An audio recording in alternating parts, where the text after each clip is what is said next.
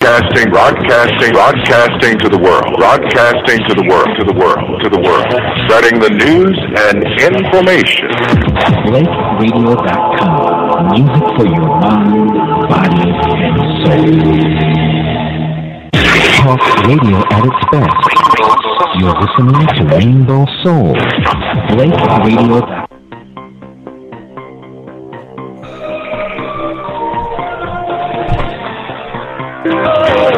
Oh.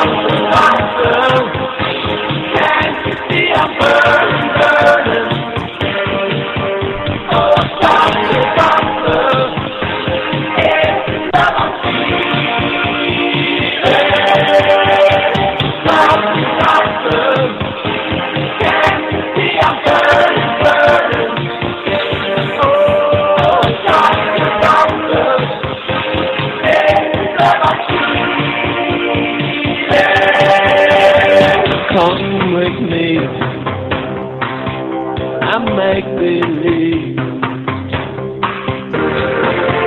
We can travel to eternity.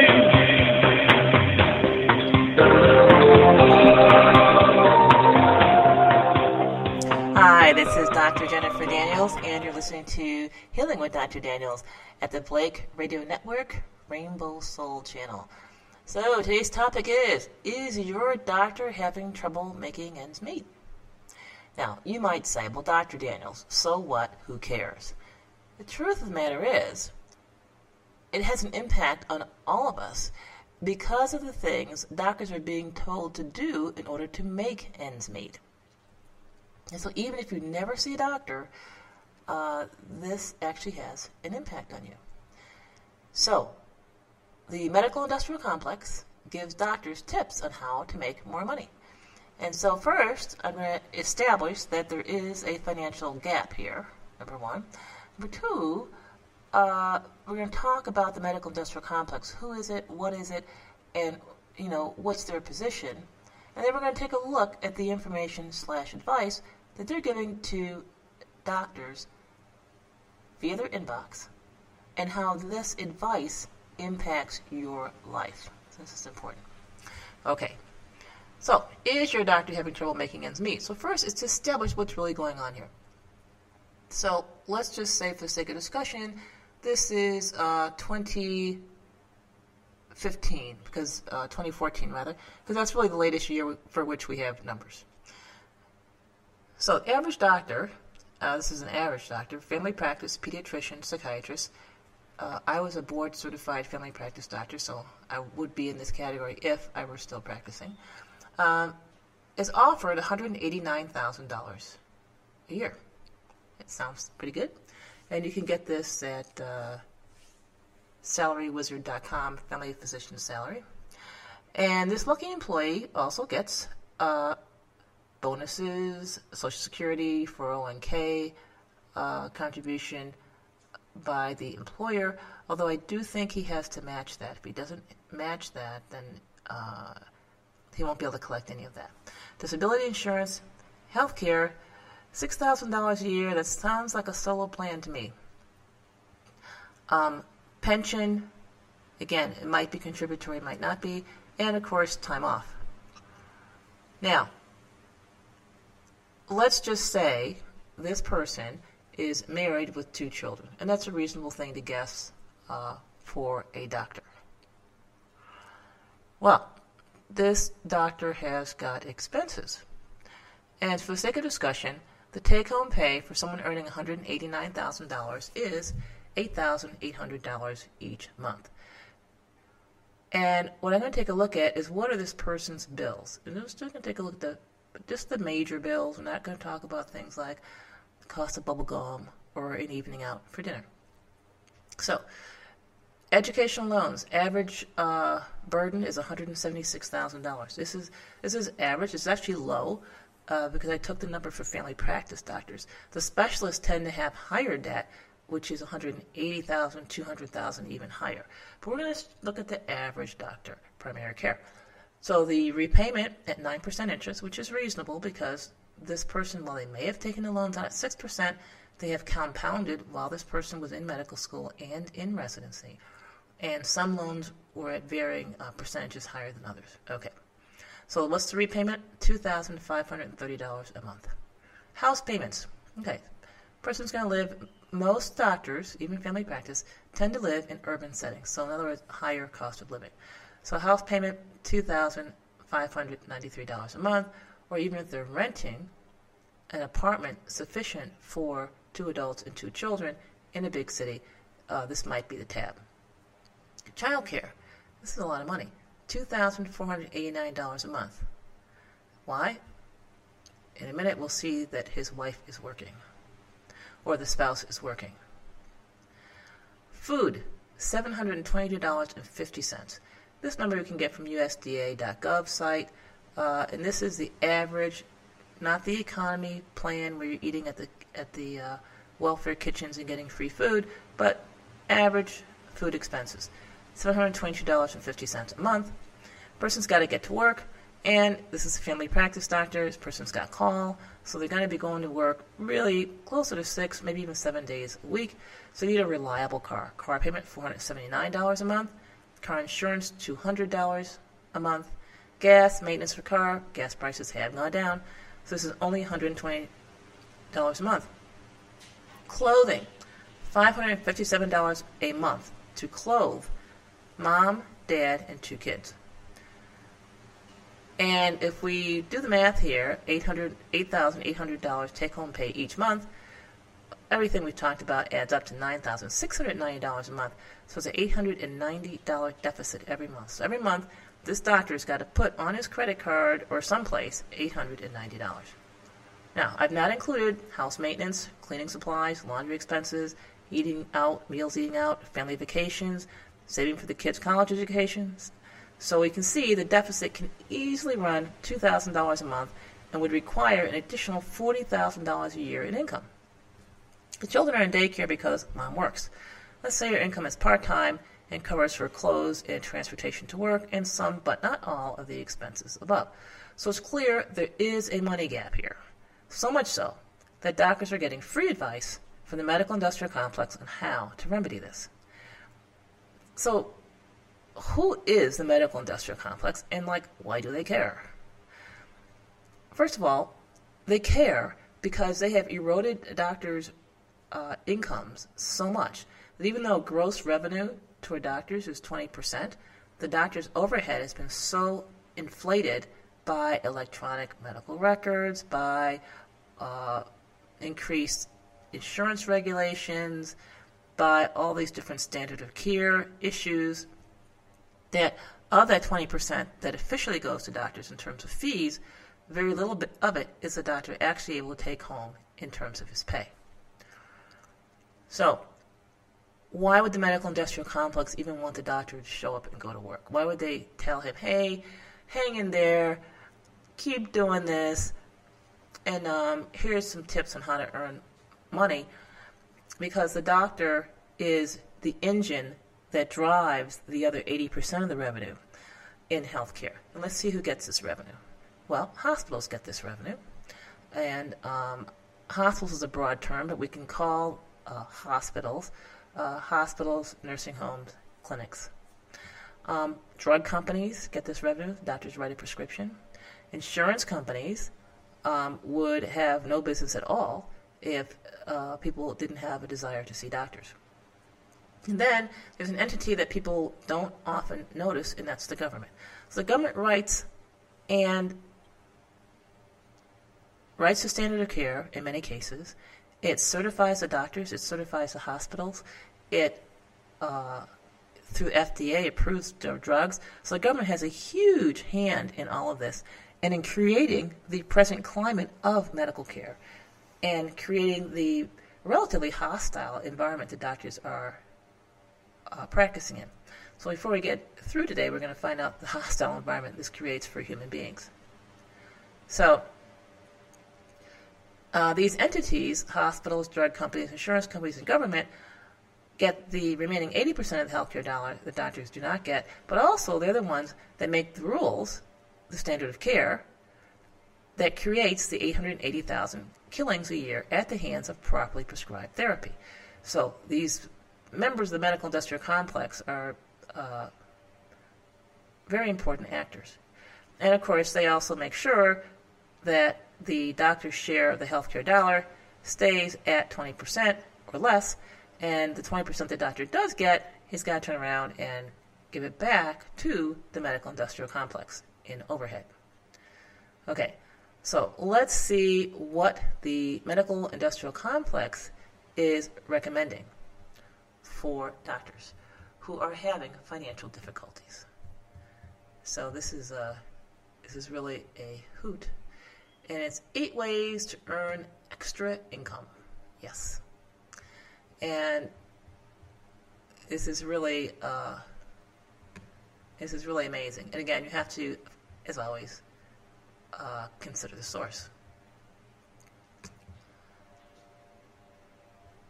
So, the uh, first way, of course, is they tell the doctor, they break the news to him, you've got to get a second job. Now, how many of you grew up with a father who worked at a plant, a factory, or some limited income job, and the only way he could expand his income was to get a second job?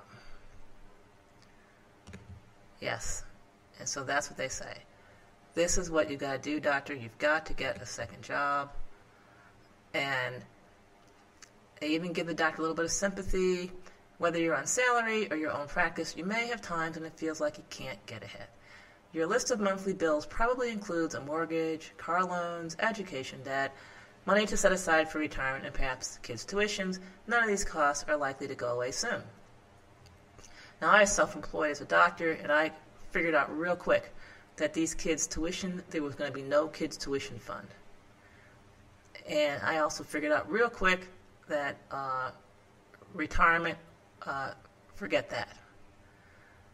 And I made sure I erased my education debt before I even started my medical practice. Of course, by keeping it low, by working in an underserved remote area. So, this person they're talking to is your regular run of the mill person who thought all they had to do was go to medical school, study, and keep taking out loans. So this person has a lot of uh, expenses created by their uh, perception. And they said that leaves only one option you will need to earn more. Where do you start? And so one part, one portion is to devote a portion of your free time to a job outside of the practice plenty of companies want your medical skills. And it's often easier to take outside work than to add new services to your practice. And this is really um, a slap in the face because actually doctors are legally prohibited from adding new services to their practice. Either one, because they don't run the practice, or two, because um, doctors are not allowed to stock, formulate, and sell um, remedies, we'll put them remedies to their patients, because of course that's obviously in direct conflict with drug companies who make the standard of care. And so taking an outside job can add 5000 to 10000 a year in extra income.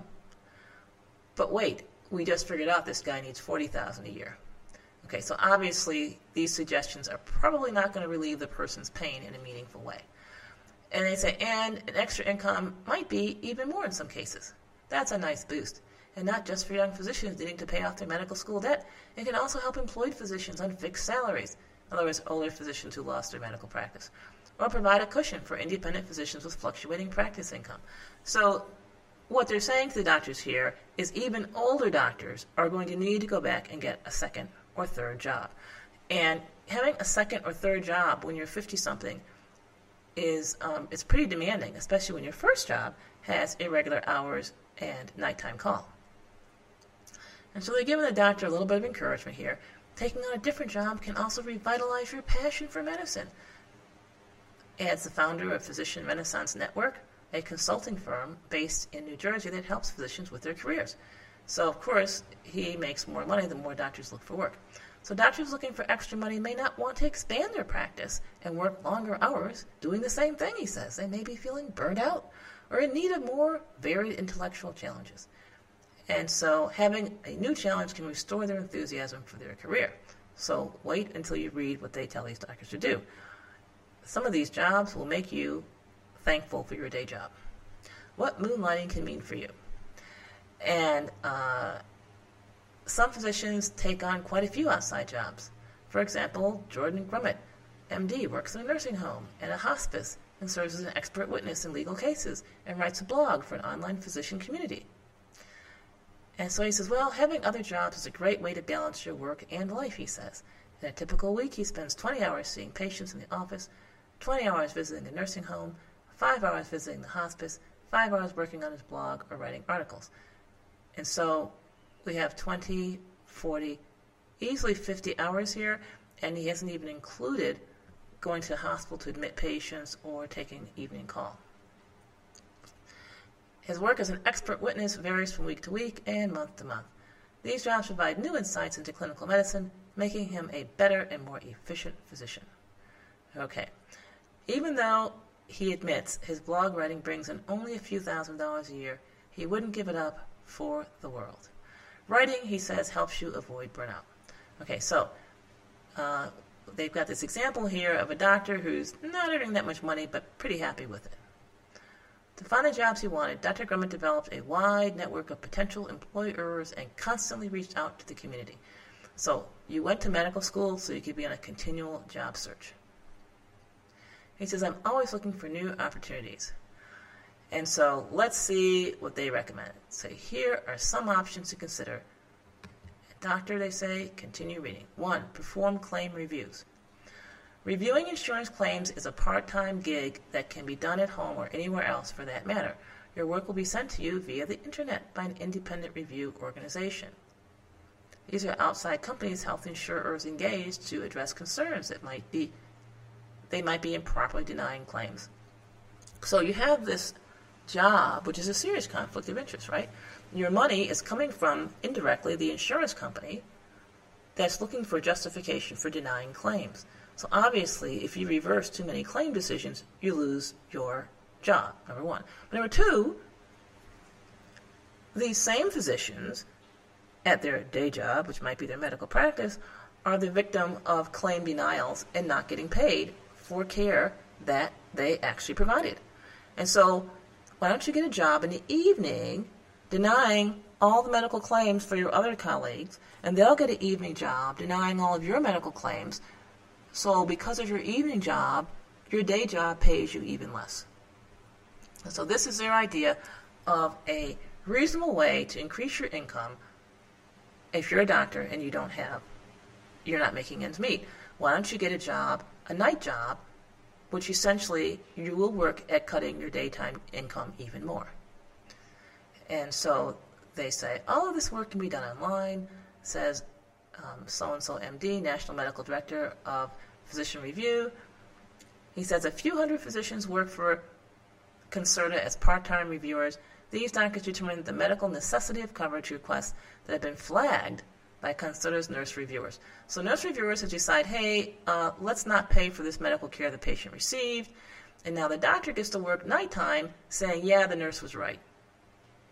And so, what this does, what it means for you as an individual, is this doctor who can't make ends meet is, is now recommending that he get a part time job, nine year claims to make sure your insurance company is not obligated to pay anything. Okay. So they also perform more extensive reviews that involve looking back at a particular patient's treatment over an extended period of time, he says.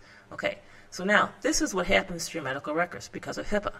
So the Health Insurance Privacy and Portability Act says that your insurer has a blank check, carte blanche, to all of your medical records without even asking you to sign any additional release. So when you go to see a doctor, whatever that doctor writes down can be seen by any insurance company. And there are many executives and employees. And in this case, you've got the nurse who's reviewed this situation and denied the claim. And now you have the physician reviewer coming in to rubber stamp it, basically. And so he says these jobs usually pay between 85 and $200 or more per hour. Of course, the doctor can rubber stamp anywhere from, you know, one to ten thousand dollars in claims he can deny in an hour. That's a pretty good return on investment for the company hiring him. So on the basis of the physician's qualifications and specialty. So certain specialties like cardiology, oncology, orthopedics, and psychiatry tend to be more in demand. And they're very much in demand because insurance companies are looking for ways to deny uh, that $20,000 heart attack evaluation that turned out to be indigestion. They're looking for ways to deny the um, $700,000 uh, cancer treatment bill uh, for DCIS, which of course is not even a cancer diagnosis. DCIS is ductal carcinoma in situ, referring to breast conditions. Orthopedic surgery, again, big call to deny care here because these are very expensive procedures. And so they need an orthopedic special, specialist to deny these claims and give it legitimacy. And of course, psychiatry, because in psychiatry, um, things can get very expensive with many drugs that are prescribed, and people can be inpatient for a month at a time, which is very expensive. These organizations, however, expect a lot in return for such compensation. Physicians who do this work need to be prompt, accurate, and reliable. In other words, what is accurate? Accurate means they need to get the right answer according to what the insurance company is looking for. So that's what accurate is. These companies often want a 24 hour turnaround, which means when they say jump, you have to ask how high, and the answer, of course, is right now. To meet deadlines they've agreed to with the insurance companies. And so this is very disruptive to your after hours life. And they also require some degree of continued clinical practice, she says. So this is extremely stressful. So here you are, your night job is denying payment for work other doctors have done, and they want you to continue to be working and sending in claims yourself that, of course, are going to be denied. And you might have to pick up the phone once in a while. If there is not enough information in the clinical record, the reviewer calls the patient's doctor to have a peer to peer conversation. This call has two purposes to obtain information and to educate the physician on current evidence based guidelines. Now, this is utter nonsense. The reason for the call is to intimidate the physician. Again, this is my opinion, my opinion only. Uh, having having been in medical practice, that when you get a call from another doctor from an organization, whether the organization is an insurance company or a hospital or whatever, the purpose of the call is to intimidate you into doing something they think you want to do that you don't think you want to do. So this is a really unpleasant uh, interaction. So the pros, you can do this work at home and make decent money. In other words, you're working all day long at your day job, which is not paying you enough money, and now you go home in the evening and you check your email and you've got all of this work from these companies that has to be completed in 24 hours. And some of these charts are very long. Some of these charts are, you know, 50, 100 pages long. Cons, you might need to meet very tight deadlines, and obviously, the whole purpose of your job is to basically make sure your day job never pays. Okay, next, you can work as an expert witness. Now, I had been an expert witness on several cases, so I know all, I won't say I know all about this, but I have some inside information here. So, work as an expert witness. Serving as an expert witness for attorneys is almost always part time rather than full time work. This is true. That's because opposing counsel is ready to denounce a full time expert witness as a hired gun who has lost touch with clinical practice, and clinical experience is the real value a good expert brings to legal cases. Okay. And so this person says, It makes me a better doctor because I have a chance to see what other physicians have done and think about how I could have done it better. And of course, there is an occasional case where really you could not have done it better because the physician did follow the standard of care. But let's dismiss that. I've worked as an expert witness uh, once on a disability claim. So, in other words, they had um, a spy spy on the patient, uh, videotape him to see if indeed he was disabled. This person literally hung out at the end of the guy's driveway and photographed him in his garage working in his shop. And so I was supposed to decipher these videos to see if any of the activities he engaged in were a violation of his disability, of his claim that he was disabled. And so, of course, it's my job then as this expert witness to make sure people who file certain claims don't get paid. All right. Then, um, oh, okay, so I worked as an expert witness, put a lot of time into the case at supposedly uh, $150 an hour, which is what they say the pay is, and never got paid. So, um, another expert witness, uh, I was asked to be an expert witness uh, for an individual. I won't go into all the details. They flew me down to Florida. You know, I, I well before I went to Florida, I reviewed the reviewed the the case. It's okay, I can help here. Flew me down. I testified. Um, they the people I testified on, be, on behalf of won the case. Great success. Again, never got paid. So, working as an expert witness, it's a romantic notion, but uh, the probability of getting paid is not 100%. And so this is what's being recommended to doctors who have difficulty making ends meet. And the person, the doctor says, the payment will always be better than in my medical practice, she says. She makes $2,000 to $5,000 per case. Again, good money if they pay you. The median hourly fee for file review preparation for all medical expert witnesses is $350, according to a survey. And they're saying develop a niche, start a web page, establish your expertise, blog, and do a small area of expertise where you can dominate your market, he says. Now, time out. So, how much time is this person going to put into putting up a web page, um, blogging, establishing a reputation? And so, literally, you're putting out several hours of marketing time for every possible hour of work that you might get. So before starting, um, this person advises negotiating a retention agreement, a cancellation policy, and if you can get it, a minimum number of hours for deposition testimony and trial testimony. In most cases, she says, the work simply involves giving the lawyer your expert opinion. Next most common task is writing a report to be used in a legal case. A small number of those cases may go to court and require you to give a deposition. And so, to avoid the hired gun accusation, you need to keep practicing medicine. If you'd like to testify in medical malpractice cases, it's best that you maintain at least a part time practice. And uh, before you get the idea serving as an expert witness might be easy, getting on the witness stand can be a grueling experience. Uh, California malpractice attorney describes his interrogating techniques. He asks experts how often they've worked for the same attorney, how much they still devote to practicing medicine, and when he can, he points out that an expert's opinion is contrary to a well respected and known treatise such as the Medical Society's published standard of care. Yes. And we know since the standard of care is responsible for the death of 880,000 Americans a year, that the fact that the doctor may have deviated from it may actually be a plus. But uh, as an expert witness, you have to uh, make sure that you stick with this. And so, what's good about this is geared to part timers and payments are quite generous. Again, if you get them. Cons, if you go to court, you may face rough treatment by opposing attorneys. Yes, definitely need a thick skin. Next, perform independent medical exams. Well, that sounds really nice. I mean, we're all for independence. Unfortunately, of course, these medical exams are anything but. And so, though this type of part time work can be rewarding, be forewarned, you will be performing a history and physical exam that are very different from what you do for your own patients. In other words, the person hiring you decides what constitutes a physical exam.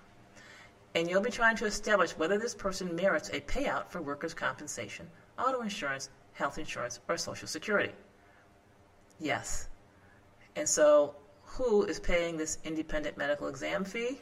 Well, the people at the Workers' Comp Board, of course, the auto insurance people, the health insurance people, or the Social Security people. Obviously, the patient who's trying to get the benefit or this payment is not the one paying the independent medical exam. So the independent medical examiner is not really independent. And if he um, writes up too many opinions in favor of the patients who are seeking workers' comp, seeking auto insurance, seeking health insurance payments, or seeking Social Security, obviously he won't be in, uh, employed very long. And they presume, of course, that the patients are, well, not entitled to the money.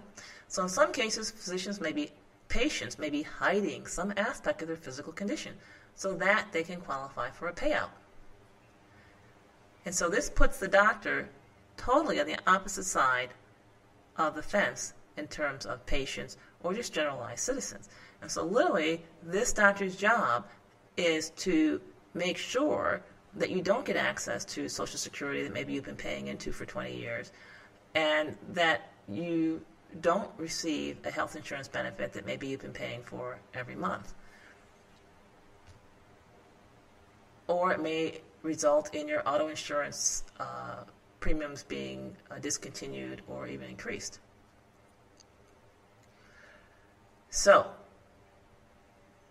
so a family physician and independent medical examiner in Florida says, if that's the case, the independent medical examiner will try to uncover it. You have to be pretty thorough. So I've been doing medical exams for quite a long time, and it's a good business, he says. His fees range from as little as $100 an hour for a Social Security exam to $500 an hour for private payers. And again, what's a private payer?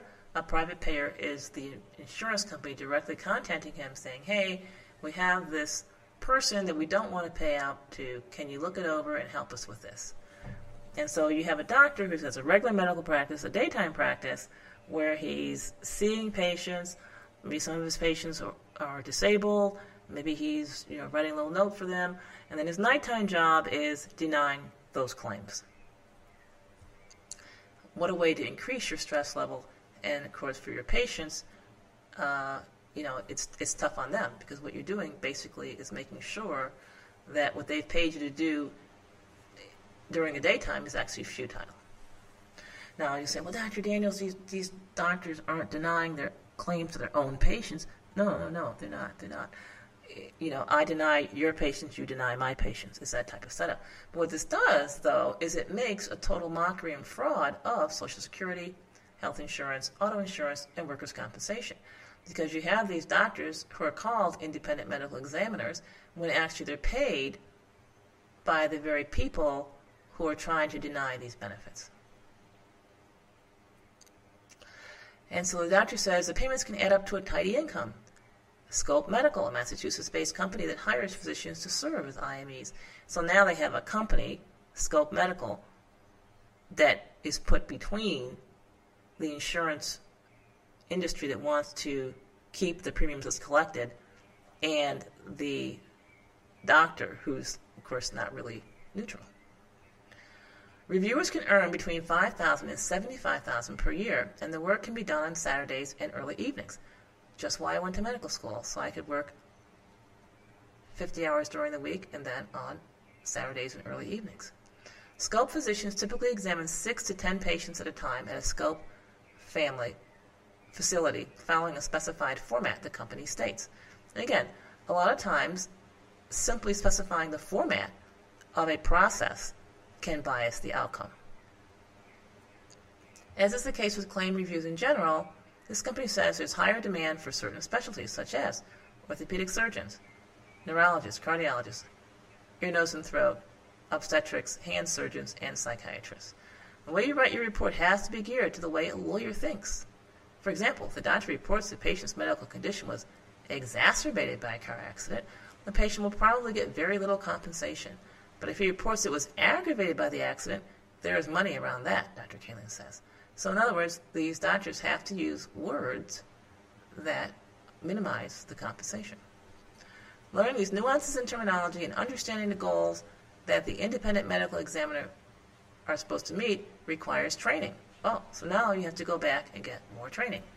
So Dr. Kaelin advised taking some courses approved by the American Board of Independent Medical Examiners and then getting ABIME certification. And so if you're seeking this kind of work, contact workers' comp programs, auto insurers, other companies and agencies. And so now here you are, you know, you've gone through this long educational process to become a doctor, borrowed all this money, you now have this job where you cannot make ends meet, and here they're telling you, brush up your resume and uh, shop it around, just like any uh, 22 year old bachelor's degree uh, candidate. So, what are the pros? Payments can be generous and you can create your own schedule. Cons, the people you examine may feel antagonistic towards you. you think? And so, again, the issue is that these independent medical examiners are not independent. Their pay comes from the people who are trying to deny to the public, to you as an individual, Social Security, health insurance, auto insurance, workers' comp, or any type of uh, insurance payout that you may think you are entitled to just because you paid premiums or just because you paid taxes. And so, this solution to the doctor's financial woes, again, he might earn between 5000 and 75000 So, this is not a magic bullet. It's not really going to solve his problems. All right, number four invent a new medical device. Yes. so, plenty of practicing doctors have made extra income inventing a new medical product. They're in a perfect position to do so on the front lines of medicine. They're constantly confronting unsolved problems and have thought about solutions. According to a 2008 study, almost 20% of medical devices inventions involved a doctor, at least as a co inventor. This is shocking that 80% of medical devices did not involve doctor input. Uh, back in the good old days, say 1900, doctors literally uh, invented um, devices and tools to assist them in their medical practice. And so now, as you can see, this has largely been taken out of the doctor's hands, and 80% of medical devices invented are being invented in the marketing department of a large company without doctor or patient input uh, for that matter. So these physician-linked inventions received more positive citations and had higher ratings than corporate inventions. Huh, no surprise. And so they tell you about being an inventor, and they cite a Dr. Robert Ganz, who has taken out 20 patient patents in 25 years and sold one of his companies for $400 million in 2012. Nice, once in a lifetime story. But the truth of the matter is, most doctors are so harried with the time commitment from their initial job that one, they don't have time for inventions, and two, when they do invent something, they don't have the budget to even move the invention far enough forward where it could be developed. And so Dr. Ganz says it's very difficult to see it through. Coming up with the ideas is the easy part. The hard part is taking out provisional and full patents directing animal and human clinical trials, getting approval from the U.S. Food and Drug Administration, and marketing the product. The process involves tens of thousands of dollars in investments. I'll repeat that tens of thousands of dollars in investments. So, is this really practical for someone who has a $40,000 a year income gap that they're trying to close? Probably not. And so, many inventions don't pan out. Well, let's be honest. Most inventions don't pan out. And Dr. Ganz says some of my products projects have failed. And so any inventor can tell you, um, you know, Westinghouse invented the light bulb and tell you 10,000 tries to finally get a light bulb. So you have inventions that most of them are not going to pan out. It's just the numbers game. And each invention is going to cost you tens of thousands of dollars to move forward. So this is really not a solution to the doctor who needs an extra $40,000 this year right now. So, so you can make your life easier by selling the rights to your product as early in the process as possible. But Dr. Ganz said there's a definite downside to that. When a company pays you for your idea, you'll never get a lot, he says. You might get as little as $25,000. In fact, you probably will. So this does not solve any problems. Pros, you can make a lot of money on inventions and have a positive impact on medical care while still managing to keep your practice going. Cons, it takes a lot of time, effort, and money to bring an invention to market, and many ideas fail. Exactly. And I can tell you about vitality capsules, it took at least $20,000 just to get vitality capsules to the point where one bottle could be sold. And that's a simple supplement. So, that is totally beyond the reach of a doctor who's experiencing a $40,000 per year earnings deficit. Number five, see nursing home patients. There's a reason why physicians caring for nursing home patients usually do it part time. Who is a medical director at two, not one, but two nursing homes in Austin, Texas. If you're working full time, going to many different facilities, he said, you lose your focus and the quality of care suffers. Although he's a medical director at two facilities. Okay. And um, he says the best way is to work in a nursing home, is to serve as medical director and see patients there as well. And so you can only have one medical director in a nursing home. And so uh, the other doctors who are just seeing their patients there are actually losing money on the deal because, as he said, Medicare and Medicaid don't pay well for patient visits. And nursing homes prefer their medical directors to provide patient care because they're therefore more engaged with how the facility operates. In other words, they want the medical director to provide medical care because that gives them more control on the medical director. A medical director job requires at least 20 hours of work a month. And the medical director typically spends another 10 hours a month seeing patients in the facility. So you're talking 30 hours a month. Salaries for nursing home medical directors run from 54,000 to 103,000 a year, and the median is 78,000. Now here's something that might really make a dent in a doctor's $40,000 uh, income gap here.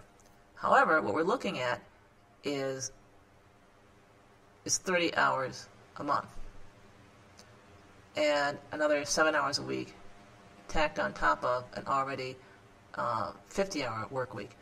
And if she's family practice, uh, pediatrics, then they're taking call as well. So,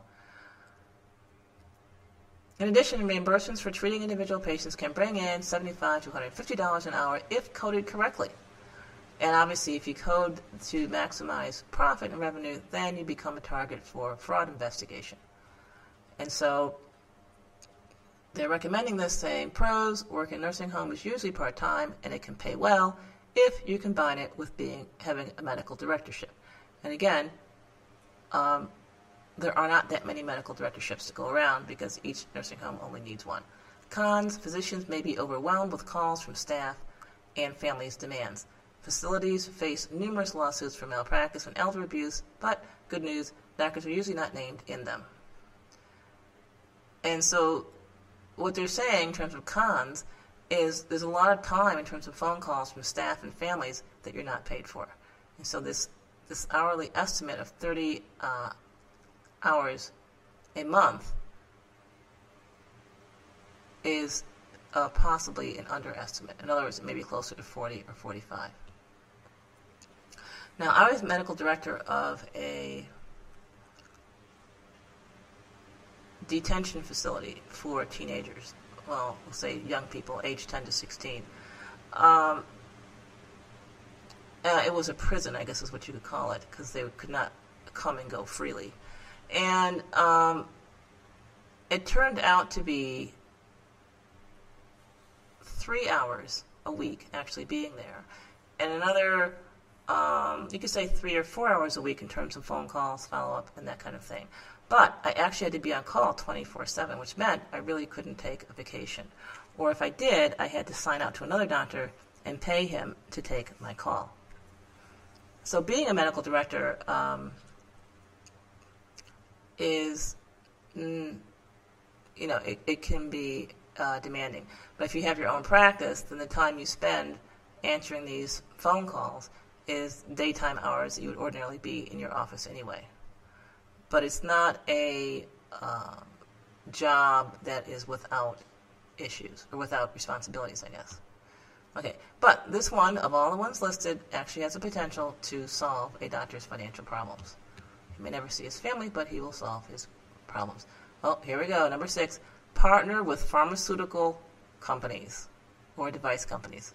The same thing. So, payments from drug and device manufacturers for advice and speeches continue to be a source of extra income for many physicians, even though this practice has lost some of its luster now that these payments become public knowledge owing to the Sunshine, the so-called Sunshine Act. And so the doctor can now partner with the very same pharmaceutical companies that are writing the standard of care that contributes greatly to the 880,000 killings every year.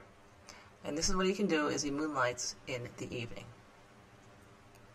So as recently as 2012, an estimated one-fourth of all U.S. physicians were being paid by manufacturers for speaking engagements and consultations, uh, as opposed to receiving free meals from drug representatives, which were, were also reported.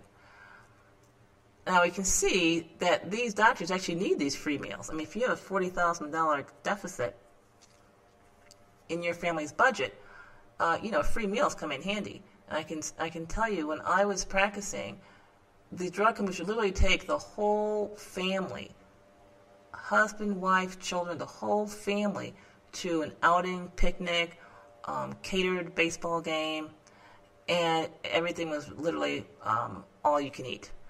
And uh, looking at the budget of these modern physicians, they could definitely use that type of experience. But in that year, some drug manufacturers began cutting these payments. And in late 2013, GlaxoSmithKline announced it would stop paying doctors to speak about its drugs altogether. Why? It doesn't have to anymore because doctors are, more and more doctors are employees. They're obligated to follow the standard of care, and they don't have free will in making the decision about what they prescribe. And so device manufacturers are also cutting back on payments to physicians. Why? They don't have to bribe the physician. All they have to do is bribe the organization he works for. So 39% plan to cut expenses owing to new taxes on devices under the Affordable Care Act. And 50% of those companies plan to cut research and development, which is a source of payments to doctors. Now, background in the Affordable uh, Care Act is the Affordable Care Act clearly says that once the um, task force on screening and uh, medical devices approves a device, then it's automatically paid for under the Affordable Care Act.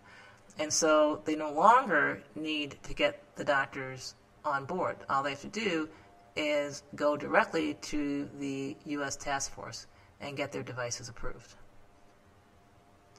But Dr. McLaughlin, the career consultant, believes many payments will continue and public exposure of the of the amounts won't harm doctors' reputations. Patients would not be upset about this, he says. Just because there are financial ties doesn't mean anyone is doing anything wrong, the site explains. Now, it might not be wrong in terms of illegal, but it may be, uh, let's just say, not beneficial to patients. And also not beneficial to the public. So, what we're really talking about here is getting paid by a pharmaceuticals company or device companies to give speeches um, as part of their marketing department. And so the, the doctor in the white coat with umpteen years of education certification is being presumed to be um, a trustworthy source of information when actually he may just be reading a script and clicking some slides. And so, what are the pros? Pharmaceutical companies make generous payments to physicians who advise them and give speeches about their products. There is a wide variety of work to choose from. Cons, even though they're legal, any payments you get will be listed on a public website. Some companies are limiting or stopping certain payments to physicians. And again, what this means is when you listen to a physician giving a presentation about a particular uh, drug, that physician may have been paid to give that opinion, so it may not be a totally neutral or unbiased opinion. Next, provide care to prisoners. Let's just say this is clearly working for the government, uh, providing standard of care to people, prisoners, who may not have as much uh, free will to consent or withhold consent. And so prisons have a great need for more doctors, and they have the cash to compensate them for their work. And I can definitely testify this. Uh, I had a uh, fellow classmate in medical school who started his own practice. Uh, the practice did not do well financially, and he got a job as a prison doctor, making far more than what he was making with his medical practice, with a lot fewer concerns. And so, prison systems are under growing pressure from the courts to improve their health care of inmates, which used to be atrocious. In recent years, courts have been enforcing aspects of the Estelle versus Gamble decision. So healthcare spending per inmate saw a median growth of 10% over a four year period in 39 states studied. That's not a huge growth. This is on top of a 50% median growth in healthcare spending from 2001 to 2008. So in 2001 to 8, it increased 50%, but from 2008 to 2011, it increased only 2.5%. Obviously, right now, not really a growth period. And so, a family physician in Salem, Oregon, has been working part time in correctional facilities for 25 years. The payments are comparable to those of private practice, he says. But is it safe? Although there are many psychopaths behind bars, the doctor says physicians have far fewer risks than with patients in a hospital emergency department. Okay, so again, with the prison situation, pros, pay is good, cons, oh, pay is good, little paperwork, lower malpractice risk, and telemedicine allows some services to be handled off-site. Cons, prisoners have multiple health problems, many of them are mentally ill. However, guards are always nearby, and the work is considered safer than service in an emergency department. So, of course, the con here is you you have to follow the standard of care, and uh, patient input, wishes, discretion really are not uh, a consideration. And finally, top it all off, practice telemedicine from home. Yes. Sit in your own home office. You can provide telehealth consults to distant patients. This work done by phone or over the internet is attractive to physicians who are looking for part time work because you can arrange to take the calls in your off hours. Now, this is actually practical because you can arrange to take calls during a certain block of time. So, doctors advise patients that they will never meet in person and they deal with a the variety of simple complaints. And um, visits average $30 per visit, and each encounter takes 8 to 12 minutes so we'll say it's about $180 an hour. But the physician also needs to review the patient's medical history, write a brief summary of the encounter, and provide instructions to the patient. Okay, so he has work to do after the encounter. So it's $180, we can just chop it down to $90. The rate could be worthwhile if you're used to seeing a lot of patients quickly. Now, also, again, the doctor has no overhead here, doesn't need to hire a nurse or all kinds of other things. Um, Texas maintains that patients must first have a face to face encounter with a physician before they can use video visits.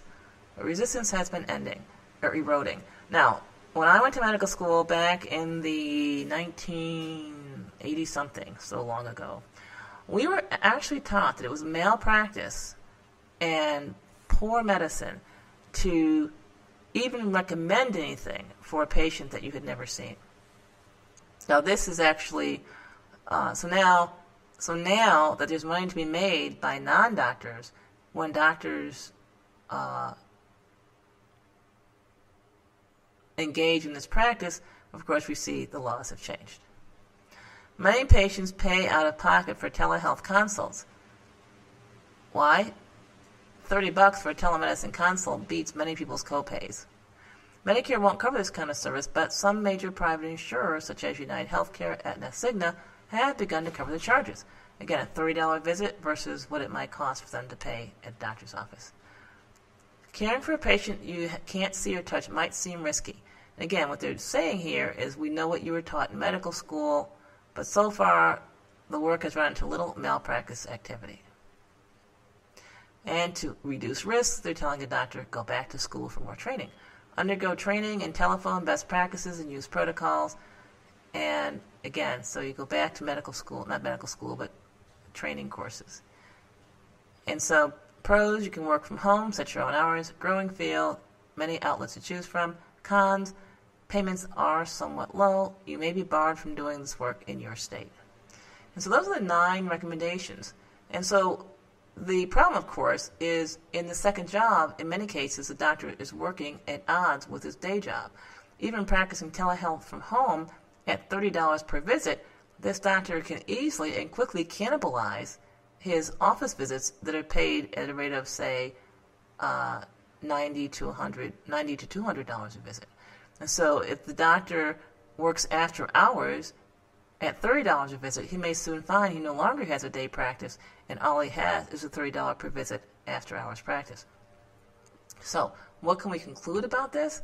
Is the uh, tips these doctors are getting to earn money after hours is about as effective as the standard of care tips it's getting from the same source, the medical industrial complex.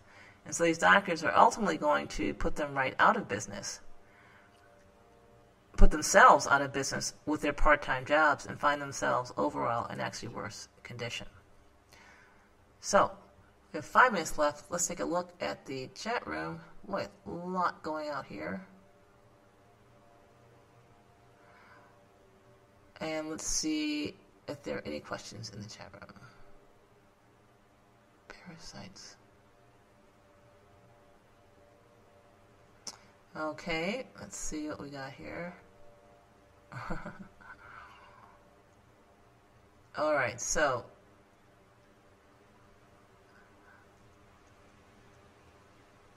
okay.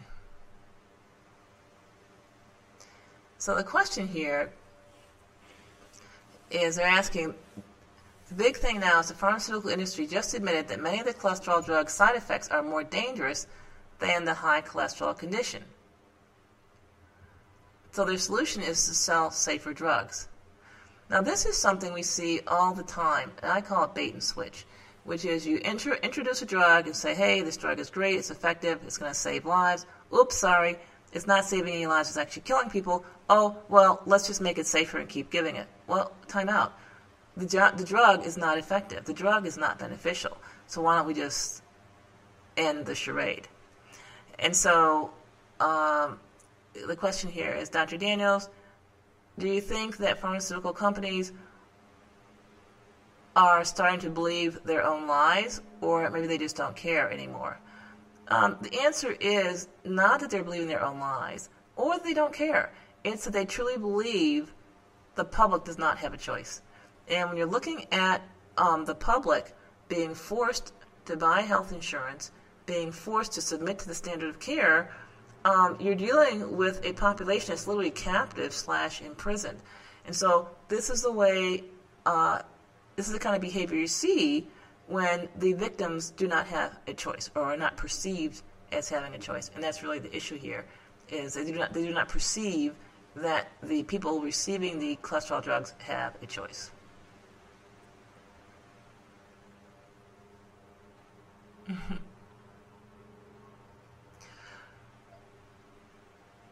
okay, Dr. Daniels, what do you think about ADD or ADHD? Is it a scam or is there no such thing? Okay, so um, ADD, for those of you who don't know these letters, is attention deficit disorder. ADHD is attention deficit hyperactivity disorder. Um, so, it's, this is basically a constellation of symptoms that a child can exhibit. 90 seconds.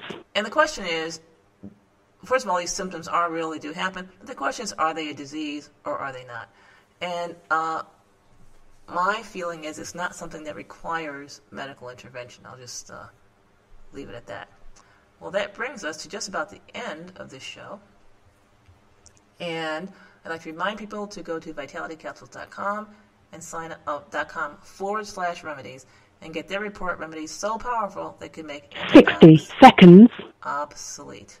That is your first uh, course in terms of defending your health, which is simply to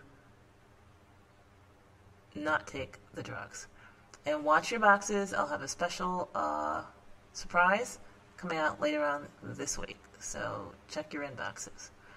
Okay, this is Dr. Daniel signing off, and as always, think happens.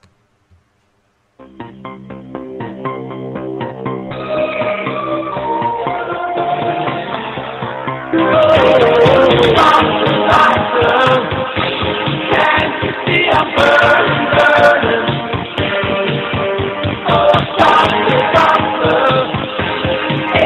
Ten seconds.